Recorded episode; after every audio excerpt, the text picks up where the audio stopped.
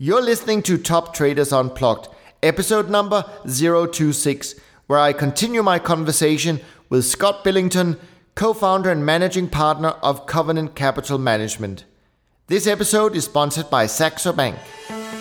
Welcome back to Top Traders Unplugged, where the best traders in the world come to share their experiences, their successes, and their failures.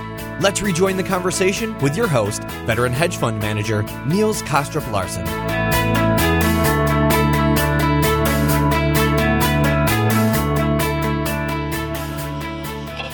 You talk about time, you talk about these long-term time frames, and um, yeah, I, I, I, I can imagine it's not easy to get investors to to share that horizon, so to speak, because if you want to take not easy out and replace it with impossible, Yeah. then you'd be correct. yeah, But that's the business that I've chosen. sure, I, I mean, I know full and well that the next time we get hot for mm. 24 months, Yeah. we'll attract a lot of money. Mm. That's a fact. yeah, And the next, we'll keep attracting money as long as we quote unquote stay hot. Mm. And then the next time we have a, you know, a drawdown, which will come, that's guaranteed, and it'll last for X amount of period, we'll lose a third of the money that we had. yeah, That's just the fact of the matter. I mean, we attempt, we try, we talk about these things with our clients, but, but it is probable that the Homo sapien is not particularly hardwired very well for trading. Why did you choose such a difficult path, Scot? No one's ever called me a smart person. uh, there are obviously huge advantage. I mean, the the industry is extremely high paying. Yeah, I like the. I've always been interested, you know, interested in. I remember when I was like 10 or 11 years old, my mom tells a story that I was homesick from school and I told her to go to the library and bring home every book on gambling she could find. Okay. And I distinctly remember being like 11 or 12 and sitting with a notebook and, and a book open trying to find some system to beat a roulette wheel. So I've always been attracted and had a, a decent aptitude for for eh, mathematically based but unknown future outcomes. right. And so that that lends it, you know, in our society that that lends itself towards trading and investments. and you know, it's a so you know if I find the thing fascinating, I also find it fascinating to to be able to to you know it takes a lot of discipline Yeah, and it takes a lot of self control because I have opinions like anybody else, hmm. and, and and I will think, oh God, we got this trade. This one can't win. They, they you know, this and that's going to happen, and the Russians invaded this, and this will never win. and and it's a it's a you know it's a challenge. I mean, there's the huge advantage I think to a systematic method is that it's an achievement to be able to put those things aside and continue to methodically apply our method.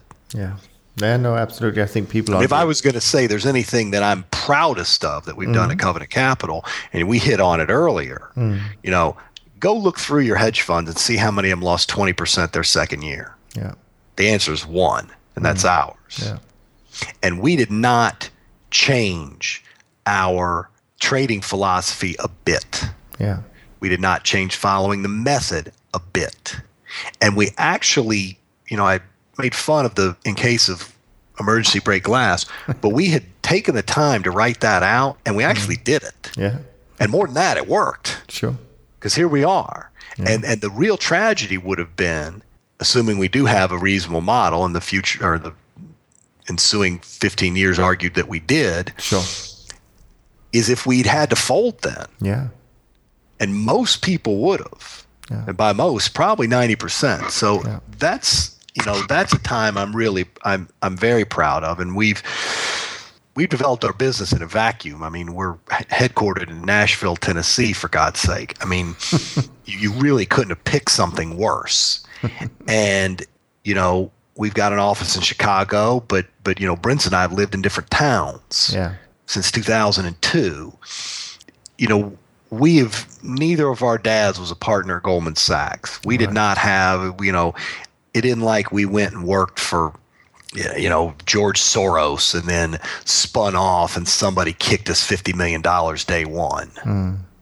You, you know, we really did build this up from a bootstrap kind of in a vacuum and like I said in retrospect we never should have tried it but we mm. did and and at least thus far it's worked out pretty well and you know those are those are the things I'm I'm probably proudest of personally of what we've done with this. Yeah. And we've really stuck to our guns and and we've had a th- you know there's always you know I remember in the mid 2000s everybody was investing in option sellers. Right. So everybody I ran into well it's an option seller. You got to do this. And I'm like, you realize all of those guys are going broke. No, no, no. This guy's figured it out. sure, he did. Eh, But, but, sellers aren't gone, and, and they're not every. I mean, some of them. I mean, I'm not saying that I'm not picking, but in general, most of that's got it vetted out, and and you know, I suspect those may be coming back. The market's been going up lately, but you know, short term. Oh, you got to get short term. You got to get this mean reversion, short term trading. This is this is the new thing, and they'll think of some reason. Oh, well, the central bank now because of that, this doesn't work anymore. I could pull out a futures magazine from 1991 declaring trend following dead. And if you really think about it, if- when you if you wanted to scientifically look at it and talk about repeatability, uh, peer reviewed, you know, meaning that peer reviewed ability to repeat it, trend following is probably, with the possible exception of value stock, inve- uh, you know, the most successful method that's ever been created. It has been replicated time and time and time again.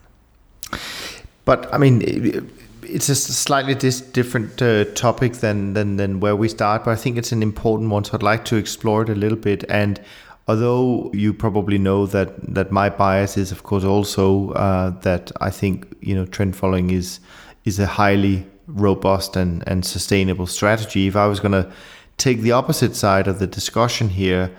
Um, and that is because we obviously hear the argument every time that people say, "Oh, trend following is dead," and and out comes the the veterans of the industry and saying, "Yeah, we heard this before, and it's it never comes true." But we also know that decompression of or compression of uh, volatility is not great for for trend followers, and we have to admit, maybe with you as one of the exceptions, but we have to admit that some of the people who've been around for 20, 30 years have had significantly larger drawdowns in the past few years than they've seen in their 30 year career. Some of them have even folded uh, and, and stopped because they thought it was going, it, it was getting, you know, too difficult. So the question is, of course, can can one always argue and say, yeah, sure, it's going to come back, it's it's going to be fine? I mean, or is there, as you alluded to before? I mean, I, I guess there is always the risk that you know markets uh, or or something um, has actually fundamentally changed. I'm not saying I'm I'm a strong believer here. I'm just saying that I mean, that that's listen in the in the midst of any drawdown, that will always be a great and valid question. And and I always start by saying, look, there is I don't know the future. yeah I can make my best guess. I would argue vehemently that my guess is very rational. Hmm. But just because something has worked doesn't mean that it will work forever hmm. across any board. We would be out of business long before there was enough statistical evidence to suggest trend following didn't work. right I mean, if you took the position today that trend following doesn't work, that would be an extraordinarily irrational statement hmm. because the empirical evidence before you strongly suggests that it does. Yet a lot of investors take that stand, and that's my yeah Right, but but they they bought tons of collateralized debt obligations. right? So they did, yeah, I mean, hundreds of trillions of dollars of them. yeah, they ran models that that didn't even have an assumption possibility of a real estate price going down. Hmm. And and again, it's easy to pick on things in retrospect. Sure. But we all also I mean, we also bought lots of Enron stock. Hmm. Didn't we? But if we look at, I mean, if we if we talk about sort of evidence, and and and and, I think we both agree that certain market environments uh, is not good for, for trend following, and, and certainly compression of volatility is, is, is one of them. Well, I don't um, know why that. I don't. Our stuff, volatility is bad. I, I mean, except I mean, it depends, but you, know, you want volatility post trade entry, right? Not pre. Yeah. So volatility pre trade entry is bad. Mm. And and ultimately volatility tends to increase as a trend increases. Mm. So I think people have for years, now I have not studied this, so this is a hypothesis of mine, but I think people have totally it's like lightning makes my driveway wet. Because every time I see lightning, my driveway is wet. Mm. Sure. I, I think that that when silver gets to 50, volatility goes up a lot. Mm. But the trend follower has made money because silver got to 50, not because volatility went up. So it's a correlation right. rather than a causation. Sure. And the best trends, the ones where you make the most smoothest money, are kind of the period bef- right before it goes crazy. Sure. When it just goes up a little bit kind of every single week. Nobody really talks about it for a while, and here it goes and goes. You see what I mean? Yeah. So I, I mean, I think it's a perfect example. I don't think volatility compression. I mean, uh, now, if you mean volatility, meaning the high in crude oil over the last two years is 104 and the low is 89, yes, that's not very good. That's sure. a choppy sideways market. Yeah, it's price range compression, I guess I'm referring okay, now, to. then yeah. sure. The, if there aren't big trends, yeah. then trend followers aren't going to do well. Exactly. Would, that, that would be very difficult to argue against. Yeah, no, But I would say this is what people forget is your largest drawdown is always in front of you, mm. except you're going to retire or die at some point, right? Sure. I mean, I mean, if I had traded, let's say that my grandkids went on to trade our method, there will be a far larger drawdown between now and my great grandkids trading my model than I've seen in my model up to now, because mm. it's more time. Yeah. Right. There are more instances. Sure. Now there will also be a winning period better than we've seen. Yeah.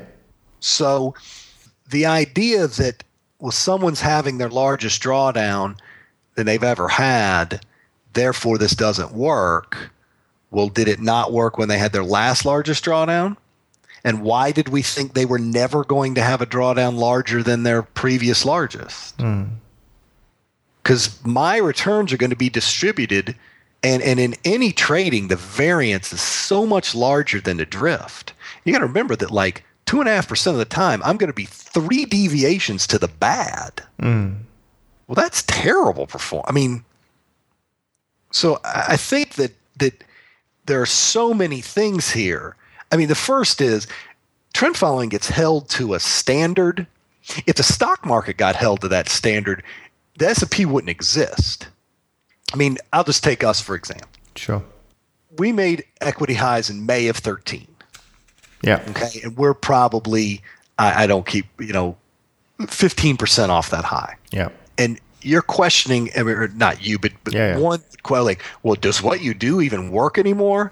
And, and that's where I get back to the statement is we make our money from the fat tail distribution of price moves, and there's a slight dependency in price moves. Mm. Okay, all trend followers, yep. we would argue, do. Okay. That evidence is evidenced across all markets. We trade yen the same way I trade cotton and cocoa mm. across decades of time. I think AQR did a study that I'm sure you're familiar with that sure. went back hundreds of years, and it doesn't prove, but that suggested that trend following would have worked. Mm there are definitely anecdotal examples of I, mean, I can't imagine trend following in Civil War cotton wouldn't have been pretty good. and certainly the South Sea bubble and things yeah. like that. So there's reasonable level to you know that that that this idea of large outlier moves. I mean, the fat tail distribution of price moves is as academically verified as anything that could possibly be. Now that doesn't mean it has to happen in the future, mm. right? But so you've got this massive body of evidence. Furthermore, I mean, if you think about a scientific, like if you did a chemistry experiment and you said, hey, A plus B equals C, the, the big thing to prove your experiment would be could your peers run the same experiment get the same results? Mm. Right? Yeah. So now think about trend following. It has been almost without question the most repeatable method of trading probably ever invented. Mm not only through all the turtles, but I mean, guys like me, I was like, oh, well, most of these people are trend followers. Let's try that. sure. I mean, we challenge, I mean, so we think that whatever it is that made all that work ended May 31st of 2013. Mm. Really, that was the day. it's a very, very interesting discussion, isn't it? Because you and I agree on the answer to that yet most of the world don't. Niels, what I would yeah. say is, is, is it's hard. I mean, obviously anybody can disagree with what they want. Sure. But but what is your basis for dis? I mean, what lo- what is your logical reasoning for that that changed that day? Mm. And then I would simply say, like, look, here's the monthly variance of my returns, our performance. I mean, we're not even two deviations to the bad. Sure. In fact, it's shocking that we've done that we haven't had a worse period, to be honest with you. CTAs and trend following, they're really the ugly redheaded stepchildren of the financial world. Right. All the Markowitz and all those guys and all their bull about efficient markets and all this. The idea that I could slap a couple of moving average on a chart and make money is it's abhorrent to them. Mm. They would want to vomit. it's really the case. Sure. I might not make enough for the risks that I, I mean, I don't, but I can turn a profit. Mm. You see what I mean? Sure. And furthermore, these, you know, massive law, I mean, they're not even that massive. You're talking about being down, I think we lost 2% last year. Mm. Well, we spent three and a half in, in, in transaction costs. Sure. Now that doesn't do a lot for our client. I mean, we obviously hope to do better, but if, if your idea is I'm going to invest in trend following, I'm never going to lose more than 10% in a year, you need to find something else. Yeah. That's not for you. And I'd even go so far to say, and you need to stay away from mark to the market passive investments. Yeah. The reason that that you may have had this small business that has made a bunch of money is no one was in your front yard with a bid and offer on your business every day. Mm. So you didn't see the fluctuations that actually occurred. Same with houses. Sure. I mean, you see what I mean? Sure. So, I mean, Warren Buffett gets to have 50% drawdowns apparently on a twice a decade. Sure. And, and, he gets quoted and, you know, he's, and, and I'm not saying he isn't a marvelous investor, whatever, but what I'm saying is we get held to this standard that it doesn't seem equal. Yeah. Now, um, we've talked about sort of very broadly uh, about the the entries and and so on and so forth, and I, I just want to talk about one more thing about that, and it's a little bit about uh, position sizing. Um, I think a lot of people underestimate the importance of position sizing, but I'm not so sure with your strategy how you view that. I mean, is is part of the success of a system like yours the way you size the positions? Well, once you have a non-random method of entry and exit, and that could be my macroeconomic analysis, mm-hmm. or it could be my insider knowledge of a recent crop report. Mm. But once I've got that, my whole outcome is going to be determined by position sizing. Mm. And in fact, I would far rather have a small edge with proper position sizing than vice versa. I mean, in fact, if you missize your positions, you can actually turn a positive expected outcome into a loser. Mm. Like, let's imagine that you and I were flipping a coin, mm-hmm. and I was going to pay you six to five on heads. Right. But you risk 30% of your bankroll on every flip. Mm. So you got $1,000 and you risk 300 mm-hmm. and you win right? So you yep. get times 1.2, you get 360. Now you got 1360. You risk 30%. That's 408, and you lose. Mm. You're down to 952. You have edge, and you did not have bad luck. The expected outcome came, Sure. but you lost money Yeah. because you're risking too much. Now, to me, that is an insightful and frightening and kind of amazing, like, wow, I risked too much and I took a winner and turned it into a loser. Hmm. You see what I mean? Yeah. So, for every example you could have where, where there are an unknown future wins and losses, there's a perfect amount you should risk, an optimal level. Hmm.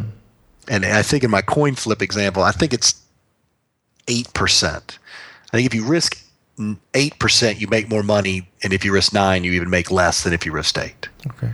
Because that's in the nature of geometric returns. If I lose 20, I got to make 25 to get back. Sure. Had you figured this out from the outset? Did you know uh, the importance of, of position sizing it, and and has that changed a lot over time? yes, I knew the importance of it, and the way we've done it has not changed. There's some things we do now, I think, in the way we size the position and the way we look at risk that that I think are, you know, miles ahead of what we used to do. Mm-hmm. But you know, we we always have used the standard fixed fraction of the account size to risk, mm. and I've always been aware of what our optimal level was. Mm. And and you know because risk to return is not a linear you know it's not a linear function which you, you can see from the from the the coin flip example. But but risk of ruin and volatility or you know and losses are. How do you manage the risk with such a long time frame? How do you, when you put on a position, I assume you you have some level of stop loss, um, but uh, that are yeah not you're gonna have so you're gonna you're gonna put a position on you're gonna have a point at which you get out and then we're gonna look at basically we look at every position to every stop every day and we say that's the amount of money we have at risk. Yeah. And then we have maximums on a position and a portfolio level and if we hit those maximums then what we do is reduce position size to to fit them back under the curve Can you shed some light on just to give sort of our listeners a, a, an idea of what that risk looks like? I mean, how, how big a risk or, or, or, indeed how small a risk do you actually see uh, in running a portfolio like this? Well that and that's where we get into i mentioned you know the original program has a 25% maximum Right. the aggressive has a 30 and the optimal has a 95 Right. so that's exactly how we change between programs Okay. And then, you know, obviously, if an investor wanted some number in between there, we could either create it for them or they could invest X amount in, you know, one and different in another. Do you treat risk individually by market, meaning so you put on a position in corn and you have a certain level of risk and you manage your trailing stop? Um, but you trade you treat that independently of what's going on in other parts of the maybe the same sector or other parts of Yeah. the portfolio. I think what we've basically found is for trend following, our markets tend to correlate higher when they matter to us. So, like when I'm in a position, that's I mean, I don't care about corn and silver's correlation when when I'm not in them. Yeah. right? And I really don't care when I'm in them. The main time they're going to be, you know, risk is going to build in a position as a trend goes our way. Hmm. So our stop's not going to move up as quickly as the market might move in our favor. Sure. So when the risk of positions really matters to us is when they're in the midst of, of decent sized winning trades. Right? Because Yeah. risk is built up in, in multiple positions at the same time. Yeah. And what we found is is when that occurs, the correlations of the markets increase. So that, you know, silver and corn might show. I mean, the, the example I remember the best is in 2005. Right. We had a huge winning trade in the Nikkei and a huge winning trade in sugar. Mm-hmm. And you couldn't probably think of two markets you would think were more different, would be more zero. But I can promise you, when we were in them and those big trades were running up, they were correlated as they could. I mean, they were dead step and step. Right. Right. And so what we think is when you do your sec, we basically assume that every sector is highly correlated. Okay. So when we look at it, we look at it on an individual position Mm. Because again, we're looking at that optimal level. We're saying, I know in our method that I never want to risk more than X on a given position. Mm. Because that would be like risking the 30% in the coin flip. Mm. You see what I mean? Yeah. So I'm never going to let an individual, and I also know as a portfolio as a whole, I never want to risk more. You know, you know, the way we're going to control drawdown is at no time from an equity high are we ever going to risk more than a preset level of your account's value. Mm. Does that make you see what I mean? Sure. Does it worry you that what you described there is probably the exact opposite of what big financials you know institutions do in terms of managing risk where they put everything together and they try and work out some kind of smart expected risk, taking into account all sorts of parameters, which we know that when uh, you know things get tough, um, never work. Well, then no. How are they done with that? Yeah, I mean that's we look at risk as as a on a much what I I mean. There's no reason for me to look at a derivative risk. Right. I know where the market is and I know where I'm getting out. Yeah. That's the money I have at risk. Mm. So that's the money that needs to be that needs to be controlled. Yeah. And so I, I don't know why I would go a step beyond that.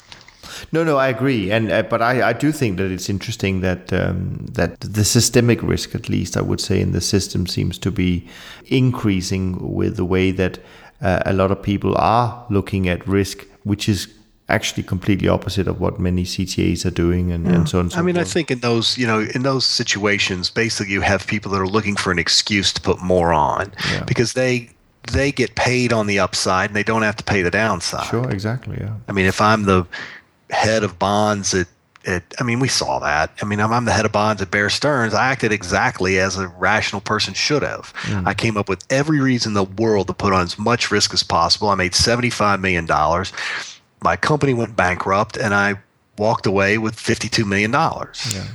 Like, that's a winner. And then, really, if you think about it, none of them ever had any edge. They were all trading randomly. Sure.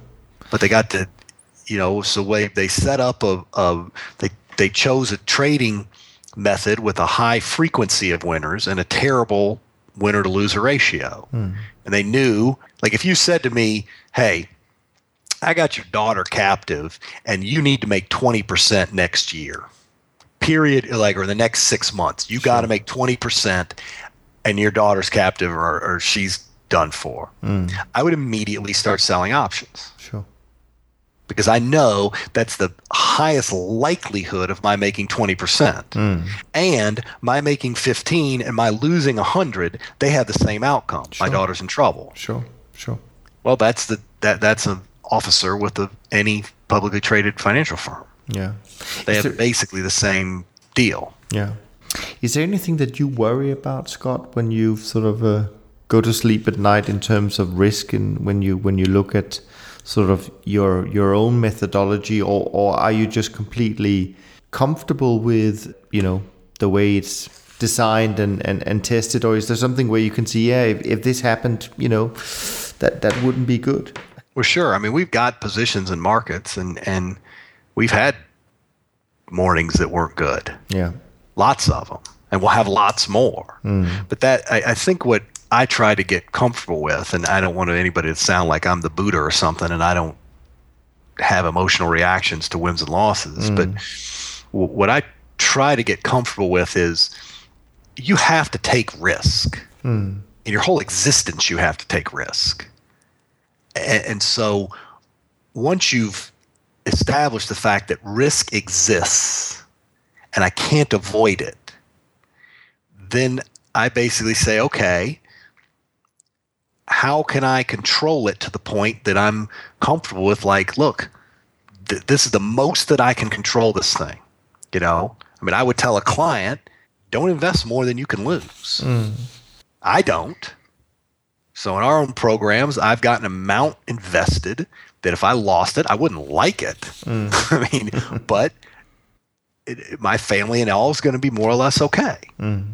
I mean, I don't. We do, we don't borrow any. I mean, you know, we do think. I mean, I do things to try to be robust. And at the end of the day, I look at it and I say, hey, we have stops in place. I know that we could get gap through them, but they're the gaps are, you know, we've got a risk level that I'm comfortable with taking, knowing full and well if I trade long enough, eventually we'll lose most of what we, you know, have at risk someday. Mm. If you trade long enough, I mean, I, I I would probably take three generations of my trading for that day to occur, but it could occur tomorrow. Mm. Right? But then the idea is is that I mean, you know, there, there's a business side of thing and a trading side of thing. Yeah. For my own trading, what I realize is is I, I don't put every dollar that I could put into our program into the program because if something like that happened, I would want to have dry powder left that I could still invest. Yeah. That makes sense? Sure. But it to me it's the idea of look, you can't take risk out of your existence mm. particularly financially. I mean, how uh, those Weimar Deutschmarks don't spend very well these days. Like, you, you, know, you, you, just don't know what the next 10 years might hold. Sure. Absolutely. Even five years. I mean, well, the one thing you can probably be assured of is things will happen, both good and bad, that are better and worse than you imagined could have happened. Sure. Sure. And, and so, that having been said, we take a, a risk level that we're very comfortable with. Yeah. And and our money is at risk side by side with our clients' money. Mm. And and you know, I am a big believer in the barbell strategy, which is very little money at risk, but the money that it's at risk is in the most aggressive things that it can be in. Mm. So you know, I am a in our strategies. I, I and Brent and I both we put all of our money in our optimal strategy. Mm. It doesn't make any. I mean, it sure. really makes very little sense not to. Sure. Because ultimately, with any manager, any investor, any anything, everything you invest is at risk. Mm. You might think, oh, this guy's never had a drawdown or this thing's never happened. But you put a million bucks in, you got a million bucks at risk. Sure. And that's probably the biggest mistake, in my opinion, that allocators make. They are obsessed with percentage returns and they forget about dollar. Mm. And, and and they say, oh well, this thing is only has this volatility or this other thing, you know, and then therefore it can't. And I, I'm gonna put ten million dollars into that, and I think it's I mean, it, it's it's an inarguable point that you shouldn't put two million dollars into something that's just five times as aggressive. Sure. I wanted to not spend too much time because uh, on on research because we we've talked about it already in a sense, but but I do want to ask you one thing, and that's you're so long term. I mean, in fact, your models can only generate a signal, you know, once a week, uh, so to speak. Mm-hmm being so long term, I would imagine that it could be difficult to, and, and, and that means also doing so few trades uh, relative to other people.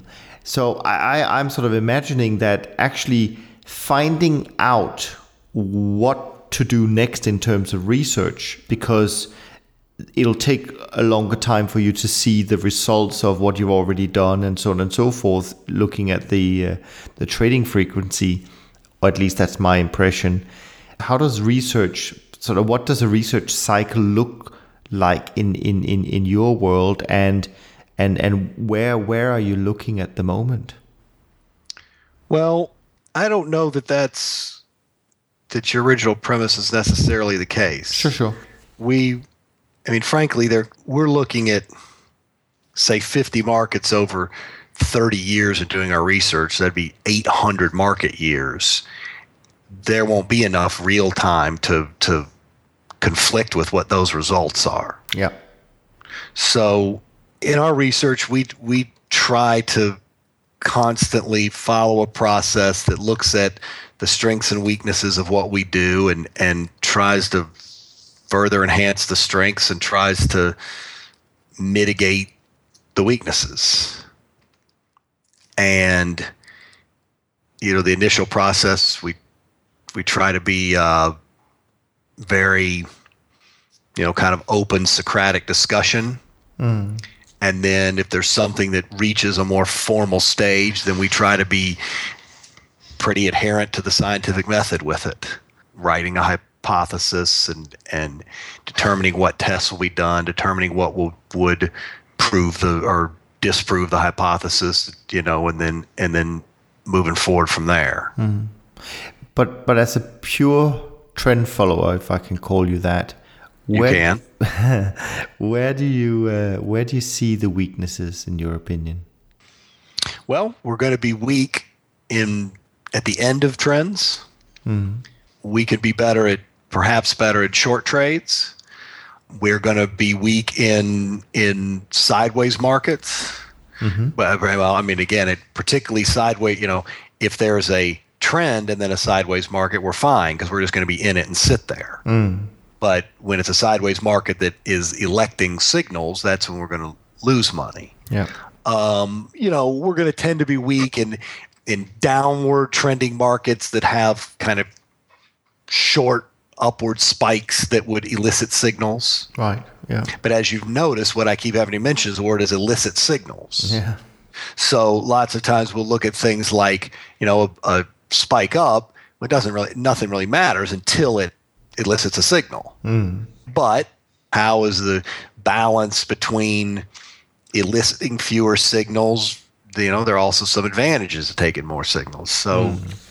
so those kind of market environments, how do we do in those periods? Or you know, are we mitigating our losses as best we can, or are we are we maximizing our wins? Is you know what what I basically have found is is that if you were a cotton trader nothing really mattered other than how you traded that move up to almost two dollars a few years ago. Sure.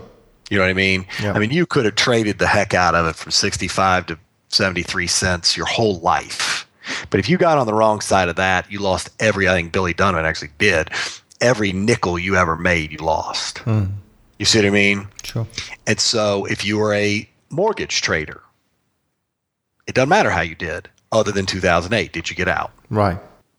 And, and so I'm a pretty big believer that it is the handling of the large moves is sort of all that matters. Right. Yeah. And that, you know, when we take a losing trade, we lose in essence one unit of risk. Mm. But a winning trade might get up, you know, I might be I might be up 40 units and my stop might be down at up 20 units. Yeah. Well, that one trade is the equivalent of 20 losers. Yeah. And if I got twice the position size on, that might make an 80 unit or a 40 unit. You see what I mean? Sure, sure. So it's the the management and and position size and stop and create that kind of stuff. It's the management of your of your huge winners. The, those are super impactful. Mm. And, and so those there's other places is, is how can you manage those better? Intra trade. Yeah, that kind of thing. I mean obviously i mean i mean you see what i mean? Like if i were able to avoid five losing trades sure. well if i could just capture a quarter of that extra profit on that big one i just mentioned yeah. that eviscerates being able to live, you know those five losing trades. Yeah what's a good win ratio for you uh, 30 Okay. Percent, 33. Okay. Now, on the sort of more business side of things, I mean, you mentioned that Nashville is uh, a difficult place to to. Uh, I mean, great music, but maybe a difficult place to uh, to be a CTA. And um, we talked about the long time frame and the patience that you're asking investors to have, which doesn't make it easier. Is that your biggest challenge uh, that uh, that you have, and, and and how are you overcoming this? Well, we don't have any desire to ever be the biggest manager in the world or in in any. That's not our goal. Then let me interrupt you there and then rephrase it a little bit because, uh, in a sense, you've got a great business uh, today. You've got lots of assets under management, and, and you could argue that with the with the clients you have, you don't need to be bigger. But a little while back, you definitely wanted to be bigger, and you had the same challenges, meaning you were still in Nashville and you were yeah. still long term. So how did you overcome it at that time? Well, and we, I mean, the reason we need to be bigger now is that is that you know that whenever you have a losing period, you're going to lose clients. Sure. And you never know, you know, your main contact at a big fund of funds takes another job. Sure.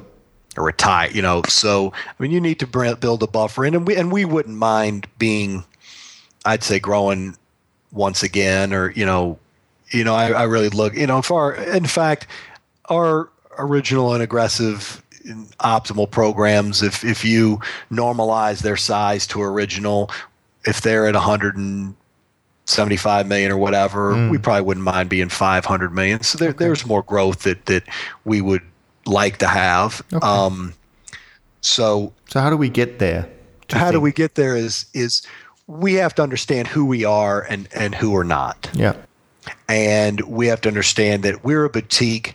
We are going to be attractive to certain people, and and there are other people that we're never going to be attractive to. Right. And that they, and and we need to not spend any resources and time or money or whatever trying to chase those people that you know. I do not have a science degree from a Ivy League institution, nor am I going to. Mm. And so I could hire a bunch of people that did, but ultimately, that's just not a, a place in which we're attempting to fight. Right. We think that we are a very attractive option for a certain number of investors, and that there are enough of those investors for us to manage the amount of money we'd like to. Mm. And so we need to make sure that those investors know that we exist. Right.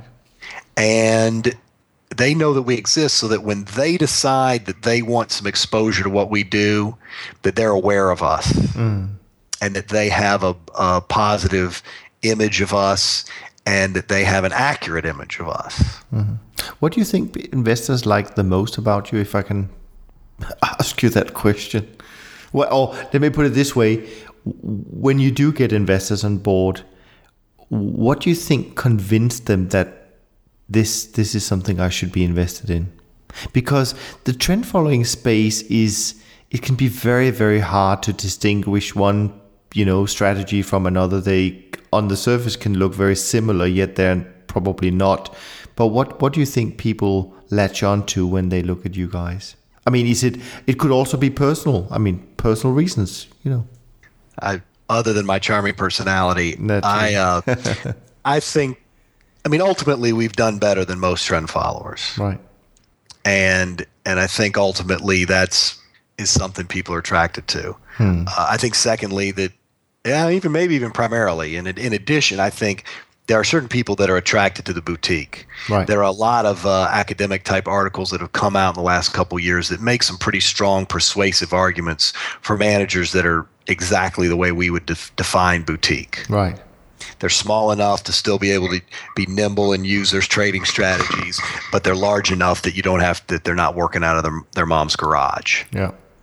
And so that there are some pretty strong arguments there and that and that so as those people if you're a fund to fund or an allocator or somebody like that as you're trying to differentiate yourself from your peers they have to look at it and say okay well if i go invest with the same eight giant managers I, I can't do better than the guys I'm trying to compete with. Hmm. So I have to offer something different. Yeah. If you're a huge, uh, and this, you know, these aren't really the people we go after, but if you're a large pensiony kind of person, mm-hmm. you might look at it and say, you know what, I've got a lot of trend following beta from these giant managers. I can get that through one of these one and zero mutual funds. I'm going to go out and get some more, spe- you know, a a group of more specialized or or of boutique guys that can maybe deliver a little bit different return stream. The other thing where we found that we have the most success is is that the closer we are to the person whose money it really is, the better we tend to do. Mm. So if you're a consultant that's consulting a fund to fund who's you know, and there are nine different intermediaries between the owners of the money and the trades being made, that doesn't tend to be our best prospect. Mm. But if it's your money, they tend to like us a lot better mm. because then they aren't thinking about how can I explain this to my investment board if it doesn't go well. Mm. They are thinking, does this guy have my best interest at heart? is this guy honest? And does what he's saying make sense? Yeah. You see what I mean? Sure. And, and those are far different. And, and I don't hear that as critical of one or the other. They're far different people with a far different set of motivations. But we have found that the closer we are to the actual money, the better we the, the better our message sounds. And so it's our you know our job is to to I mean our job is to run our business economically enough that that we don't need five hundred million dollars to run it. Hmm. That we can thrive as a business with fifty million dollars. So we try to do that. And then we need to make sure that the people who will find us interesting know about us. Yeah. Speaking of investors, um, when you meet them, when you talk to them, what are the questions that they are not asking you that you think that they really should ask you? I don't think they ask enough qualitative questions. Like what? Like what? Give me an example. What? What? How many parameters do you use in your method? Right. If you change your parameters by 5%, what kind of effect does that have on your returns? Hmm. Let me see your back adjusted returns. Okay, now I want you to change this parameter and this one by 8% one way and 4% the other way. Let me see those. Would you do that? Well, sure. Okay. I mean, but I mean, because now I'm speaking to robustness. Hmm. How, why did you pick the number that you picked? Hmm. Meaning, if I'm if I'm using a 50 day window for whatever, whatever, well, how did I pick 50? Yeah. Well, how did 49 do? Hmm. How's 45 do? How does 40 do? Hmm. And what you know, you're what you're really hoping for there is a is a smooth kind of plateau Sure. and hopefully they've picked in the middle. That vein of question that that pushes out for repeatability and robustness as opposed to how do you protect your server? Well, what if somebody breaks into your office and gets Jonah's laptop? Hmm. And again, those are fine questions. I mean, you need to you need to thought of that. But there does seem to be a bit of, you know, we'll have entire weekends on operational due diligence hmm. and then the trading due diligence is pretty you get about the same thing every time Yeah. I would also say is that I, I think probably they should have people with trading experience running those. Yeah. not allocation exp- actual that have done their own trading and and then they could bring up other pitfalls. Hmm. For instance if we traded a lot they should say how do you handle costs? Hmm. We don't trade a lot so the weakness of not trading a lot is we don't get a lot of compounding we don't get enough instances. Hmm. So they would say okay so one of the weaknesses of your prop model is since you are what i found in trading there's never a give without a take hmm. so I want to minimize my cost to gross trade outcome ratio. Right. And to do that, I'm going to have to give up the number of instances I get in a given time period. Of course. It, number one, am I even aware of that? Yeah. Sure. And and I would guess you know que- questions along, Along those, those lines. Sure. Sure. I think you've hit on some interesting things like when did you make these changes? I think looking at a back test of the current model rather than, eh, not rather than in combination Of with the, the realized returns, getting into what were your luckiest periods? Yeah. Because it's true. Like, Sure. oh, well, you, you know, what were your least lucky periods? Yeah. Yeah. if you really wanted to get into it, I would get in. I would take each parameter out, look at them individually, look at them, and you know, I don't know that we would. That's the way I would. You know, when those guys come to me, I mean, the first thing that happens when people come to me with their methods, and they're always short term, is I always say, okay, what's your winning percentage? Hmm. It's always over fifty. Hmm. What's your winner loser ratio? Oh, it's two to one. Hmm. I'm like, so you make 60% of your winners and it's two to one, and you do 6,000 trades a year. yeah. And then I go, why are you talking to me? Yeah. Because if you took $25,000 and traded that for nine months, you would have $86 billion. And it's literally always something like that. and like, so, and maybe that does work. I, I'm not saying it doesn't, but Sure. you certainly don't need me. You need 25 grand. Yeah. In fact, 10 grand. I mean, you know, and, and so you know that's usually it. And then if it gets past that, I'll say, okay, well, what's your first input? Mm. I don't. It's proprietary. I'm like, okay, well, you don't have to tell me what it is, but tell me what the edge of this input is. Right. What is this input versus trades without this input? Mm. You don't even need to. You, you see what I mean? Yeah. Walking through that piece by piece for each parameter, eh, you know, I would never take you know limited parameters. Do you trade this on all markets? Mm. No, the only the S and P. Well, does it work on the Dow and the Nasdaq? I mean, hopefully that one at least is yes. well, does it work on Euro Stoxx and Nikkei? I mean, maybe you could make an argument that equity markets, eh, may, you know, well, have you tried it on silver? Well, why, you know, you know that kind of thing again towards robustness. Hmm. I want to jump to sort of the last section of uh, of our conversation, and I I call it general and fun, and uh, it's partly sharing your experience, partly getting to know certain things about yourself. But I want to start off by just asking. I mean, you've been there, you've done it, and um, you've seen probably, you know, both all the ups and, and all the downs. What what advice would you give to someone aspiring to start today, you know, 15 years after you started and with a probably a different uh, you know, it's a it's a different ball game out there today. What what advice would you uh, would you give them? Well, I would probably I would talk first about their business plan. Do you have enough money, enough operational capital to last for 5 years without any income? Right. If you don't, you need to go raise that. Yeah.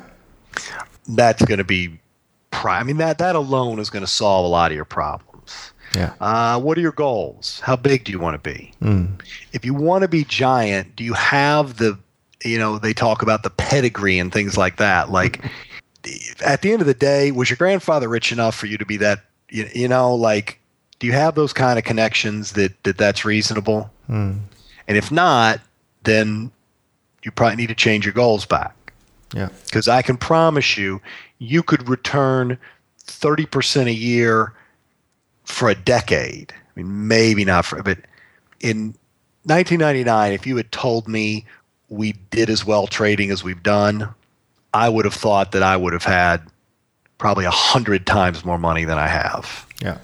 And that isn't to say, I mean, we've been successful. It's great. Sure. I'm, ha- but but if you'd said, "Oh, well, you'll do this over this period," I'd have been like, "Oh, well, I'll have my own Learjet." Like, yeah. and so first is you got to make sure you got enough money to let your business.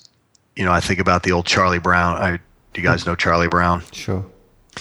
That Christmas, the old Christmas tree when they hang that ornament on it and it droops all the way over.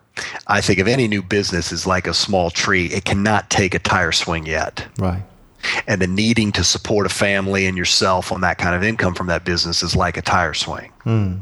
So by having enough operational capital that you can exist for uh, I like 5 years that's going to give your tree time to sprout roots and grow and and not put immediate pressure on it. Mm.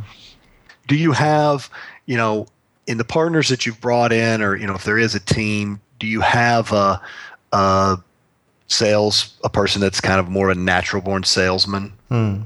If so, that's going to be useful. Do you have somebody that has a reputable science degree? That's going to be useful. Uh, can you program? And uh, you know, I'm none of these things, but but uh, in other words, look at me and then do the opposite. Um, because programming is, going, you know, that's going to be an irreplaceable tool. Sure is part of your success just out of curiosity and and this is with the warmest intention i ask this question mm-hmm. is part of the success in a partnership the fact in a sense that you and Prince actually live apart do you know what i mean it's kind of like you know uh, uh in a marriage you know sometimes you do need to get away from each other to yeah. uh, to make it work Brince and i were really good friends before we were business partners yeah and before becoming business partners, we spent a lot of time making sure that our philosophies and goals for the company matched. Yeah. And we still spend a lot of time every year going over what are your goals for this company? What are your goals personally? Where are you financially? Mm. In our operating agreement, neither one of us is allowed to take on personal debt without the other's okay. Right. and and so I think we were pretty smart in laying that stuff out. We've written every, you know, even though we were friends, Yeah. we wrote every agreement down because Yeah. you forget. Yeah. Our outlooks on things matched very well from the get go. And we have spent a lot of time making certain that, you know, when we started the business, we were both single and I could live in a, you know, 55 square foot apartment Sure. with occasionally running water. Yeah. And and you know now you know when you start adding families and children and and as those things change, we need to stay on top of you know before Scot managing 150 million was enough for you. Hmm. Is that or is that too much? Yeah. Would you rather you, you know because that's going to come with more time i mean you know Sure. how do you want this to be i mean we uh, we existed we didn't hire we probably existed for seven or eight years before we hired our first employee Yeah. and now we have them do things that we would rather not spend time doing Sure. uh, you know and, and so and we've hired them for skill sets that that they have that we don't so i i think uh, a very honest and making sure that you fit. There are definitely people who i like a lot as people hmm. that i could never be business partners with. Yeah. and if Brent's and my financial goals diverged sharply, hmm. you know that you know that would that we'd have to really spend time talking what that about what that meant. Yeah. because you know the the size of firm you're going for is gonna is gonna you know if Brent said you know what I want to buy the Cubs and so I need to make two billion dollars Yeah. well, we're going to then have to, you know, then now stuff's going to have to change, you know, like going to have to change, going to have to change a lot. Yeah. And then we're going to have to, you know, hire and, and, and I don't know that I'd be necessarily that psyched about a lot, you know, I mean, that, that, that would be very different. Or if he said, you know what, Scot, I, I'd be perfectly happy trading $10 million. Sure. Well, I want to manage more than that, you know. So, Yeah, yeah. you know, although I can remember the day when managing ten million dollars seemed like, oh my gosh, if I could ever just manage Yeah. ten million dollars, it would Sure. just be. And so, you know, I, I think all of those things have to match very well on a business side, mm. and so you know, the advice I would give someone is first you have to go through your trading model hmm. like that. Then you've got to go through your business plan like hmm. that. Yeah. But I would probably, if they had designs on being, you know, a $10 billion firm, unless they were well connected and already had the, the, you know, the things that help you up that ladder, I would strongly discourage it. Yeah. And in fact, in general, I would probably discourage it now. It, it's a it's a hard business to to well, I mean, it pays a lot, so it's you know, it's like being an actor. Like you know, it, it's it's hard, and you need some. You're going to need some good luck Yeah. because you're not going to attract any money until you have a couple lucky years. Sure. Because your expected isn't going to be good enough because someone's going to be getting lucky. Yeah. You see what I mean? Sure. Sure. And and you know so I, I think that rather than starting it the way we did it's probably advisable to spend some time working with some smaller and then larger firms and try and making those kind of contacts and trying to spin it out from there Do you have any personal habits that you uh, think have been part of your success? Something you do every day, uh, or or maybe your di- maybe your discipline. I don't know what it might be. I, you know, a lot of people try to. I read some books and things that, that a lot of people try to make trading out to be something that's almost like mystical. and I'm sure in your travels you've run it. I'm not a big. I, I don't go for that. Hmm. I, you know, to me again, it gets down to something pretty simple. You've got to have a non-random way of entering and exiting markets hmm. from there, you have to appropriately risk given the amount of edge or non randomness you can capture. Yeah. The more you've got, and, and winning percentage does come into play here, but the more you've got, uh, the little bit more you can risk. And more importantly, then, you've got to have the discipline to follow the thing that you know works. I mean, the greatest poker player in the world, if he didn't make the plays that he knew were the proper ones, wouldn't be the greatest poker player. You see what I mean? Absolutely. So you've got to have the discipline, or I don't know that I have the discipline. So I've created a system Yeah. rather than making discretionary decisions. Mm-hmm. And, and you know what? And I mean, now we have hired someone that actually makes the trading that does the actual trades, mm-hmm. and so that further gets it away from my emotions and the and one of the co-system creators, et cetera. Um, but once you've got those things, and they are, I mean, I think they're simple but difficult. Sure. I don't think you need to get into this super psychological or I I mean No, no. I, that, that's those things are great. I mean, you know, I I I will say that trading's an I read an interesting book on the biology of trading right. and it went into the the electrochemical reactions that are going on in testosterone and cortisol and et cetera, et cetera. I mean, I, it's a very stressful endeavor, hmm. and and it's it's unlike other things in that I can't just start working harder to try to do better. Right. So I mean, I think that probably good health in in eating properly, exercising, are, are probably advisable. Hmm. It is a a profession that can lend itself to. I mean, I think you particularly want to avoid substance abuse, and and there's probably, you know, certainly down on the floor that kind of stuff was was out of hand Yeah. but you know there's this kind of cowboy mentality that goes with it that's really a myth but but that you would probably want to not you know you want to avoid that stuff anyways but you particularly would want to avoid it if you were being a, if you were a trader Sure.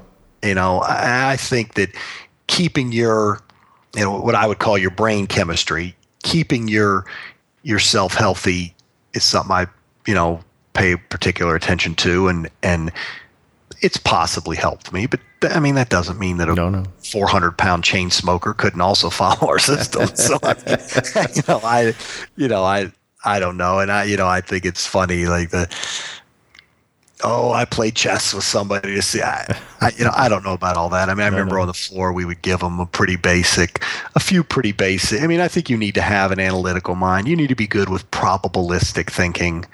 And i think you need to be there's a balance I mean getting out of losing trades is pretty important Yeah. and so you, you need to not be so arrogant that you can't stand i mean i lose 70% of our Sure, trades sure. so you got to be okay with with admitting when you're wrong and and it, you know but but i think a probabilistic is the best way to look at it where you realize like you know if you take sports like if a coach makes a decision and the team wins that doesn't make that decision right hmm. it, it could make the wrong decision. The team could have gotten lucky and won.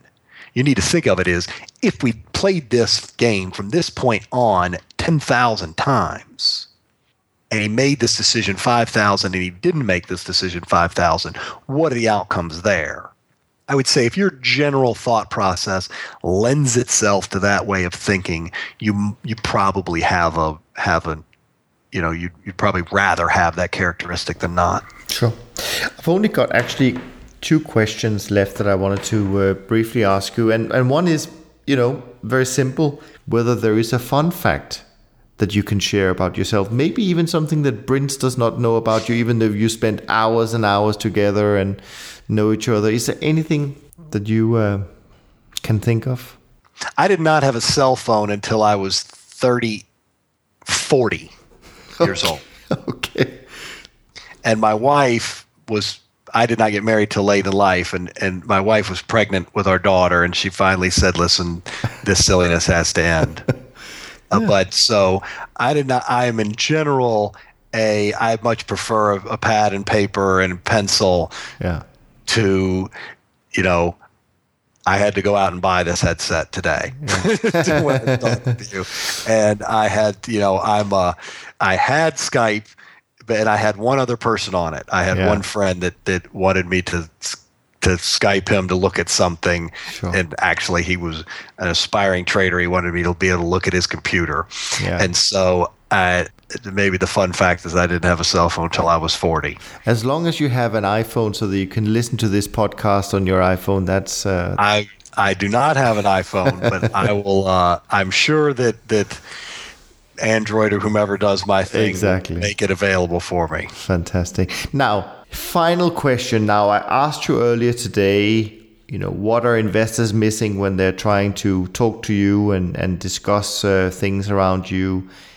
What did I miss today, if anything? What uh, did I do you justice and, and covenant justice in our conversation? I think so. I think you actually did a did a great job in hitting on things that I think are interesting. I think we did a great job of staying away from your typical due diligence. I don't remember mentioning a single statistic about covenant, which I think is is great. Good. And I think you you have obviously done this before, and and there's nothing that I can think of that that uh, I thought this was very well done. Great. Thank you so much. Conversational, low key. You know, I don't like the hard press selling and, and over promoting and over trumpeting of things. Sure. And I think we've been able to sit around and talk about covenant and our history and trading and off certainly offer opinions and, and things without, you know, banging our chest about some Sharpe ratio.